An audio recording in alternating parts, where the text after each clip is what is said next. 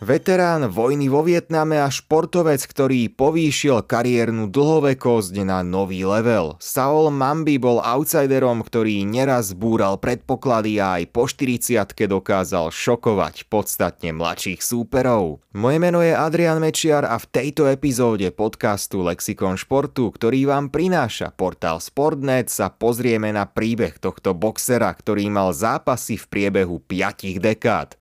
Prvý duel mal v roku 1969 a posledný krát zápasil v roku 2008 ako 60-ročný boxer. Nový diel relácie Lexikon športu bude vychádzať pravidelne každú stredu. Vo vašej obľúbenej podcastovej aplikácii nájdete aj naše ďalšie podcasty Oh My Hockey, Svet MMA alebo Vykroč. Narodil sa dva roky po skončení druhej svetovej vojny 4.6.1947 v New Yorkskej štvrti Bronx. Jeho mama mala španielský pôvod, otec pochádzal z Jamajky, no už žili v Spojených štátoch. Z hodou okolností to ale bola práve dovolenka vodcovej domovine na Jamajke, ktorá navždy zmenila Saulovu životnú cestu. Počas dovolenky ho uchvátil box a aj po návrate domov sa mu začal venovať. Mal vtedy 16 rokov. Nebolo to ale len o tom, že by ho jednoducho zaujal box. Mambi v detstve neraz zažil šikanu. Vyrastal v židovskej rodine, ktorá bola silno veriaca. Aj popri prechádzke na ulici sa mu stalo, že ho zastavila okolo idúca partia a strhli mu z hlavy kipu, židovskú pokrývku hlavy. Aj to bol jeden z dôvodov, prečo si to nasmeroval do boxerského klubu. Videl v tom možnosť, ako sa naučiť seba obranu. Prípad, aký sme už v bojových športoch videli mnohokrát aj pri veľkých šampiónoch. Mambi postupne začal zbierať aj prvé zápasové skúsenosti, spočiatku tradične na amatérskom okruhu. Zaujímavosťou bolo, že počas amatérskej kariéry vystupoval pod svojim stredným menom Paul. Na nejaké obdobie jeho kariéru prerušila služba v armáde. V roku 1968 slúžil ako vojak v americkej armáde vo Vietname. Po návrate domov potom znova pokračoval v začatej práci v ringu. Mambi zápasil vo váhach do 63,5 respektíve 70 kg. Medzi amatérmi pôsobil do roku 1969. Predstavil sa aj na šampionátoch zo série Golden Gloves. Celkovo mal medzi amatérmi bilanciu 25 víťazstiev a 5 prehier. Potom si povedal, že už je pripravený na profesionálny ring.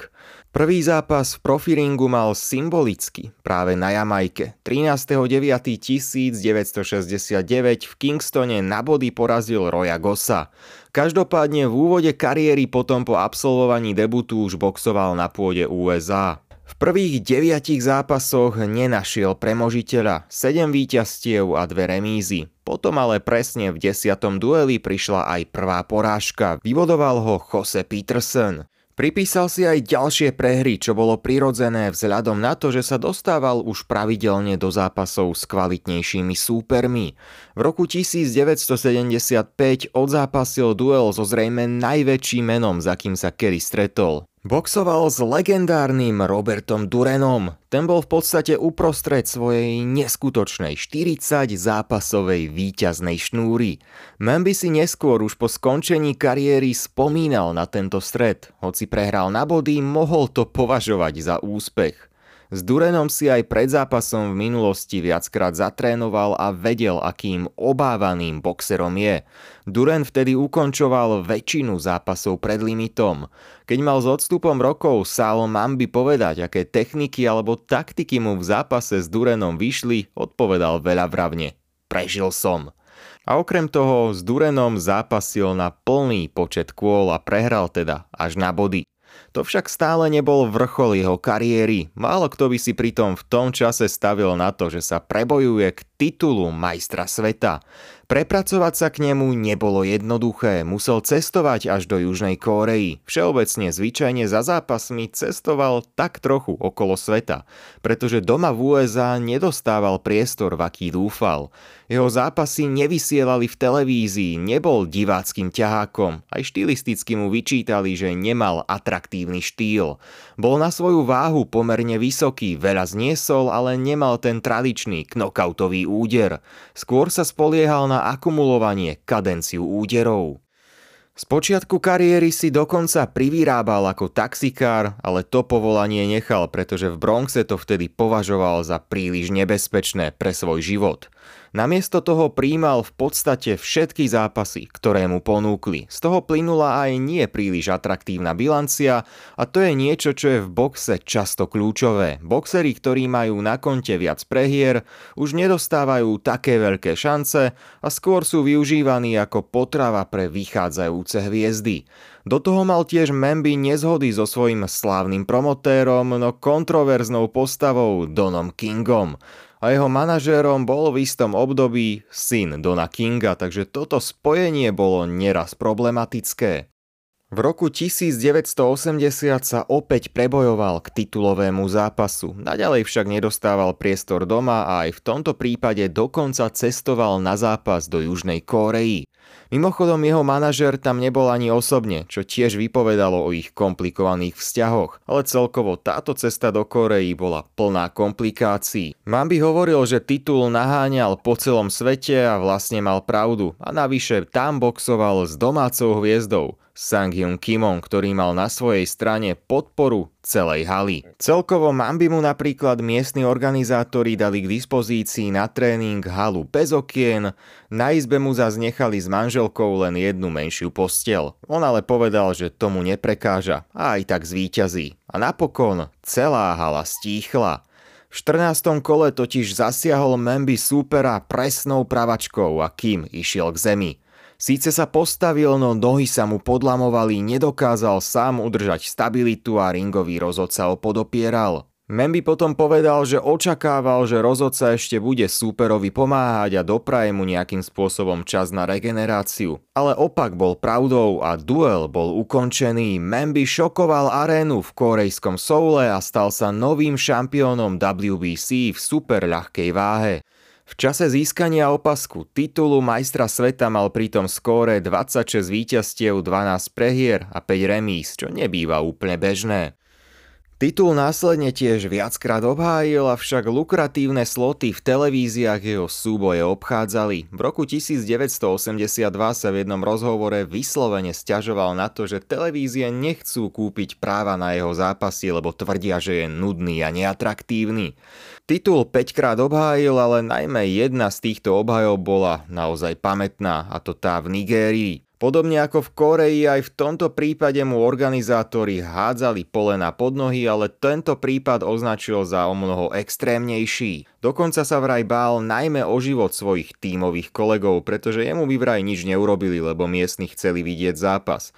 Ale obával sa toho, či neublížia práve jeho týmu. Pred zápasom dokonca napísal aj Donovi Kingovi a povedal mu, že sa zbalí a jednoducho sa vráti domov. No ale Don King mu odpovedal, že to by stratil opasok a tomu sa chcel stále Mambi vyhnúť. Aj v Nigérii úspel a vrátil sa domov ako šampión.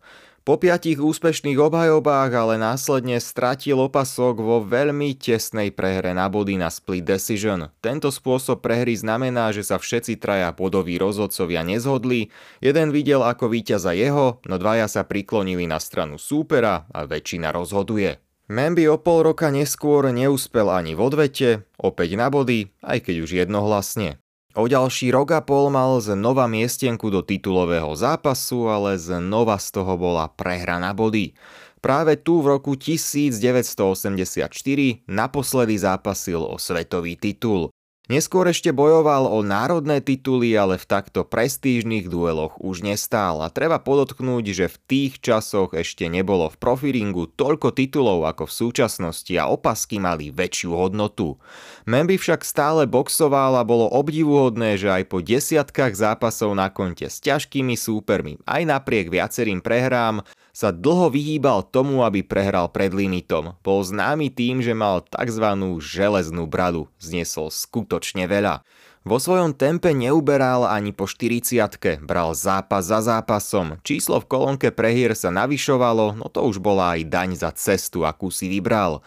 V angličtine poznáme termín journeyman, bojovník, ktorý takto prijíma zápasy po celom svete a nech to znie akokoľvek krúto, je využívaný ako potrava pre začínajúcich boxerov. V momente, keď už mal bilanciu približne 40 výhier a 30 prehier, zápasil so súpermi, ktorí mali naopak vysoko pozitívnu bilanciu s jednou, dvomi, prípadne žiadnymi prehrami ale aby neostal nič dlžný svojej povesti, aj v pokročilom veku dokázal vypáliť rybník takýmto mladým, dravým hviezdám.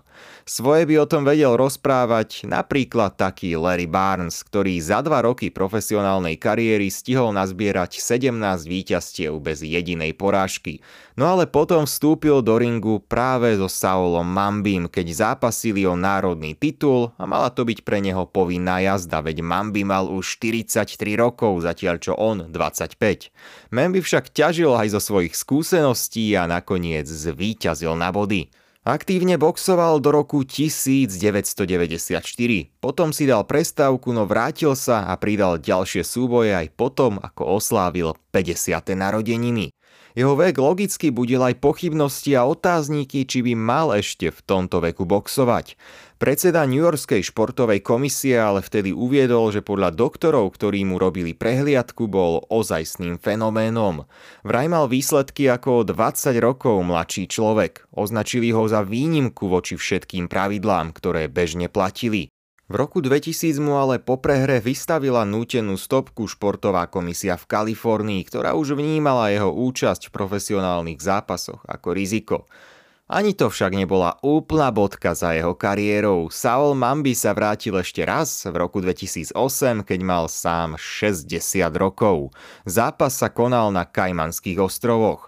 Mambi pred zápasom dokonca tvrdil, že by to nemusela byť len jednorázová záležitosť a chcel by sa opäť dostať aj k titulom. Vraj chce skúsiť, či na to stále má a nechce neskôr ľutovať, že tomu nedal šancu. V zápase si vzhľadom na vek nepočínal zle, ale prehral po desiatich kolách na body a taká bola jednoducho realita. Aj tak sa ale stal jedným z najstarších boxerov, ktorí kedy nastúpili do zápasu. V ringu sa tak predstavil v priebehu 5 dekád. Saul Mambi bol v podstate počas celej svojej kariéry vnímaný ako outsider, no prijal akúkoľvek výzvu. Kariéru ukončil zo skóre 45 víťazstiev, 34 prehier a 6 remíz. Bol v minulosti šampiónom WBC a titul držal v rokoch 1980 až 82. Zomrel v decembri 2019 vo veku 72 rokov.